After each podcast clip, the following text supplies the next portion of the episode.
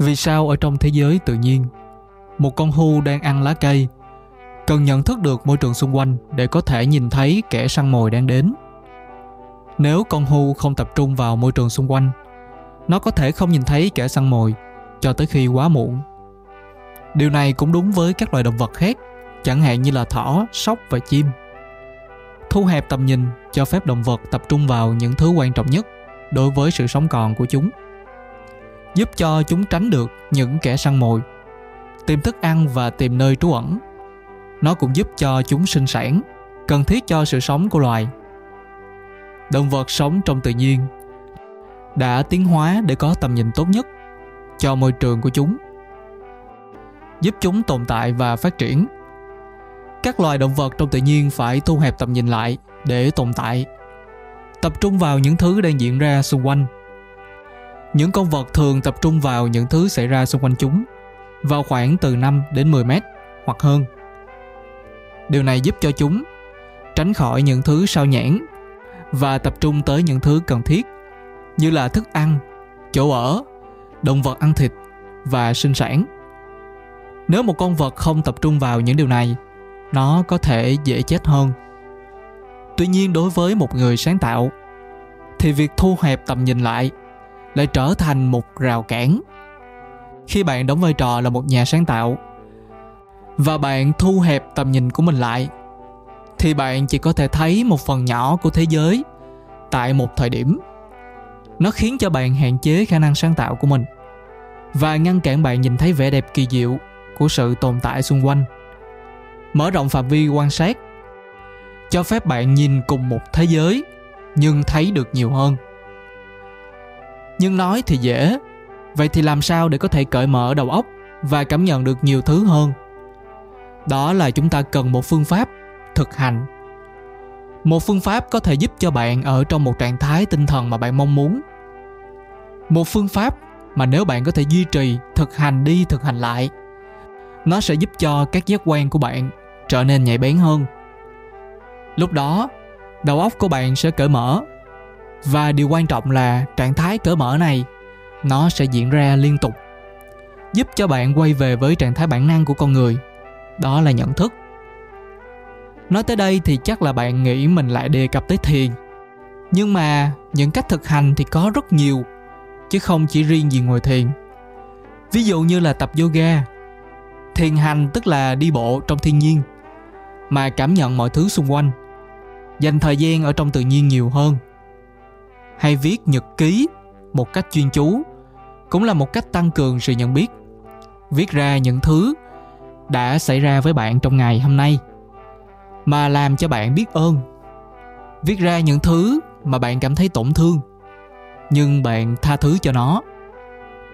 Đó là những ví dụ về cách thực hành mà giúp cho bạn có một đầu óc cởi mở hơn, và quan trọng nhất là tăng cường sự nhận thức thực hành dù là bằng cách nào, thì bạn sẽ tiếp xúc gần hơn với những thứ mà ta gọi chúng là cội nguồn trong những podcast trước. Khi bạn có thể đào sâu hơn trong cách thực hành của mình, về cơ bản là bạn đang loại bỏ những bộ lọc ở trong tâm trí. Ở trong mỗi người của chúng ta đều có những bộ lọc, mà nó được hình thành bằng những kinh nghiệm trước đó. Cho nên những thứ mà chúng ta thấy hay chúng ta cảm nhận được bằng các giác quan của mình, đều không phải là những hình thái thật của chúng. Bởi vì bộ lọc, nó đã lược bỏ bớt đi thông tin rồi. Bộ lọc nó giúp cho chúng ta không bị quá tải thông tin. Nhưng trong quá trình sáng tạo thì chúng ta càng cảm nhận trọn vẹn được bao nhiêu, thì chúng ta sẽ càng sáng tạo hơn bấy nhiêu. Trong trường hợp này thì bộ lọc đóng vai trò như một trở ngại hơn là một thứ hữu ích. Khi bạn thực hành, bạn sẽ trở thành một phần của tổng thể. Bạn có thể tham gia vào thế giới xung quanh của bạn một cách hài hòa hơn. Lúc đó, bạn không cố gắng kiểm soát thế giới nữa, mà mấu chốt ở đây là phải hợp tác với thế giới thì mới có thể sáng tạo được. Đừng cố gắng kiểm soát những thứ mà vốn dĩ bạn không thể nào kiểm soát được. Cứ mỗi năm thì tùy theo khu vực của trái đất, sẽ có từ 2 đến 4 mùa theo tên gọi của chúng ta. Mùa màng ở trên trái đất xảy ra là do chuyển động của trái đất quay quanh mặt trời. và do trục của nó nằm nghiêng 23,5 độ. Cũng chính vì những lý do này mà mỗi năm trên trái đất có bốn mùa xuân hạ thu đông. Hay có những nơi gọi là hai mùa mưa và nắng. Nhờ mùa màng mà người ta mới trồng cây trái theo mùa. Như vậy mỗi mùa lại có những trái cây khác nhau. Từ xa xưa, con người đã chọn cách sống theo mùa màng trên trái đất. Khi sống thuận theo tự nhiên, thì con người kết nối hơn với một thứ gì đó vĩ đại hơn chính mình. Khi đó bạn sống hài hòa vào nhịp điệu của tự nhiên của trái đất. Ở trên trái đất mọi thứ đều có chu kỳ và có nhịp điệu riêng của nó. Mùa màng trên trái đất là một ví dụ rõ ràng nhất về tính chu kỳ.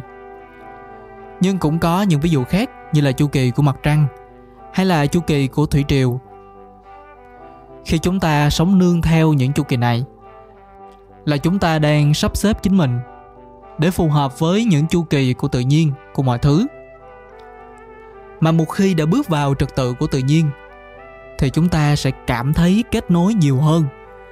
Chúng ta không còn dậm chân ở một chỗ nữa, mà sẽ kết nối với thế giới xung quanh. Nhờ đó mà bạn trở nên sáng tạo hơn và có nhiều cảm hứng hơn.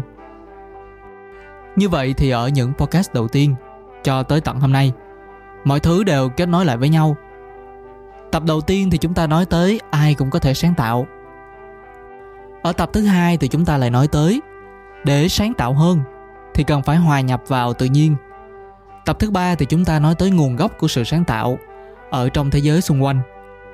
Tập thứ tư thì chúng ta lại nói tới để tiếp cận được với nguồn gốc đó thì chúng ta phải nhận biết được. Còn tập thứ năm thì chúng ta nói tới để nhận biết tốt hơn thì phải bỏ đi những bộ lọc, những thông tin ở trong đầu. Và tập thứ sáu thì chúng ta lại nói tới khi đã bỏ đi những bộ lọc đó rồi. Thì chúng ta mới cảm nhận được những thứ mà trước đó chúng ta không thấy, giống như là chúng ta vừa khám phá ra được một thế giới vô hình. Đến tập thứ bảy thì chúng ta lại nói tới cảm hứng đến từ mọi thứ xung quanh. Và đặc biệt là những thứ mà chúng ta nhìn hàng ngày nhưng chúng ta lại không thấy.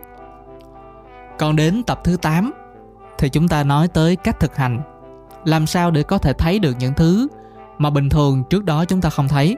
Từ đó chúng ta trở nên sáng tạo hơn. Có nhiều người nói sáng tạo thì cần sự thoải mái. Nhưng mà thực tế thì để có thể sáng tạo được thì bạn cũng cần có một lịch trình mà bạn có thể theo được hàng ngày. Đây cũng là một cách thực hành. Mình bắt đầu một ngày mới bằng cách thực hành hít thở.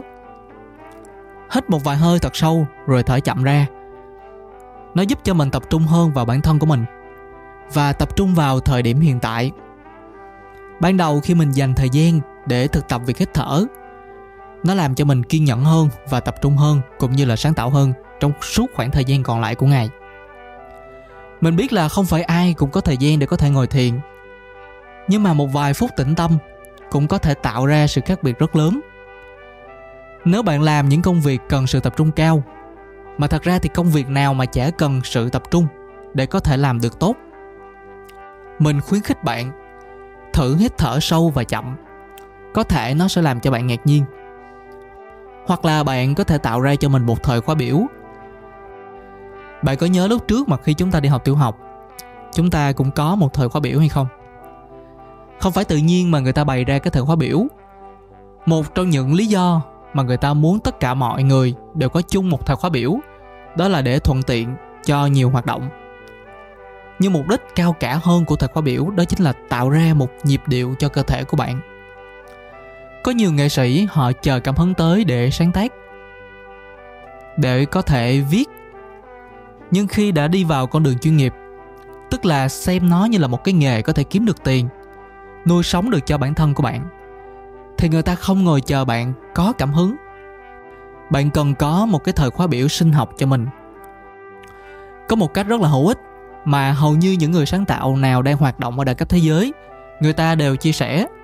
Có thể không hoàn toàn dành cho tất cả mọi người, nhưng ít nhất là những người ở trong mối quan hệ của mình mình biết, họ ứng dụng cách này. Đó chính là vào đúng một thời điểm trong mỗi ngày, họ sẽ ngồi vào bàn và viết, hoặc là ngồi vào bàn và bắt đầu sáng tác nhạc có những người việc đầu tiên của họ khi mà họ mới mở mắt ra là họ bắt đầu ngồi vào bàn và sáng tác. Ngày này cũng như ngày nọ liên tục trong vài năm. Như mình là mình sẽ bắt đầu ngồi viết kịch bản vào đúng 8 giờ sáng mỗi ngày. Kể cả có bất cứ chuyện gì xảy ra đi nữa thì cứ đúng 8 giờ là mình sẽ ngồi viết. Và cứ như vậy nó đã diễn ra trong một thời gian rất là lâu rồi. Mà có một điều kỳ lạ là cứ đúng tới giờ đó là ý tưởng và cảm xúc, những con chữ, tự nhiên nó tuôn ra mà không cần có một cái cảm hứng nào cả. Có thể là cái nhịp điệu này cũng chính là cái cảm hứng của mình. Bí ẩn ở chỗ là bạn có thể tìm ra một cách thực hành phù hợp với bản thân của bạn, thực hiện nó một cách nhất quán ngày này sang ngày nọ. Đó chính là bạn tạo ra nền tảng cho sự thực hành của mình. Giống như là ở trong phim trưởng của trung quốc, có thể chiêu thức võ công của người này sẽ cao hơn người kia nhưng mà chắc chắn khi đã trở thành một trong những võ lâm cao thủ, thì ai cũng sẽ có sự nỗ lực hơn người. Chiêu thức hay mà nỗ lực không có, thì sẽ không thể nào trở thành cao thủ được. Cũng giống như giỏi mà không có siêng năng thực hành, thì cũng không thể nào ra ngô ra khoai. Bằng cách là bạn tạo cho bạn một thói quen hàng ngày, là cứ đúng tới giờ đó, bạn sẽ bắt đầu sáng tác hay là bắt đầu viết, hay là bắt đầu làm bất cứ những công việc sáng tạo nào mà bạn đang làm. Nghe thì có thể hơi tầm thường vì ai cũng có thể làm được. Nhưng mà bất thường ở chỗ là không phải ai cũng làm. Mà một khi đã có thói quen này, thì nó trở thành một cái nghi thức. Chắc chắn là kết quả sẽ rất mỹ mãn. Mình thích dành thời gian để ăn, bởi vì lúc đó mình có thể thưởng thức thức ăn, từ màu sắc cho đến hương vị của nó, đặc biệt là những món ăn mình làm.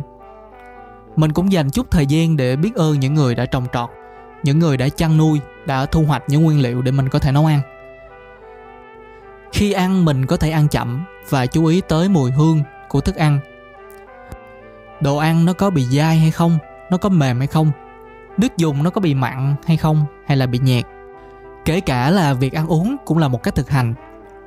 Mục đích của những bài thực hành giống như vậy không nhất thiết là giống như mục đích của thiền, mà nó đơn giản chỉ là giúp cho bạn cảm nhận sâu hơn về mọi thứ xung quanh. Do đó mà nhận thức của bạn liên tục được làm mới khi nhận thức của bạn không bị quá nhiều thứ can thiệp, đặc biệt là những trải nghiệm quá khứ của bạn, thì chắc chắn lúc đó bạn sẽ sáng tạo hơn. Bởi vì lúc đó bạn đã sẵn sàng cởi mở để tiếp thu mọi thứ. Nhờ đó mà bạn thấy được những cái mà người ta không nhìn thấy được. Và rồi nó sẽ giúp cho bạn biểu hiện lên những thứ mà người ta không biểu hiện lên được. Đây cũng là toàn bộ nội dung của podcast lần này. Đừng quên nhấn đăng ký kênh để không bỏ lỡ số ra kế tiếp nếu bạn có hứng thú về những chủ đề khác như là địa lý, thiên văn hay là lịch sử, thì có thể ghé sang các kênh khác của quần đảo podcast. Còn bây giờ thì mình xin cảm ơn và hẹn gặp lại vào podcast số ra kế tiếp.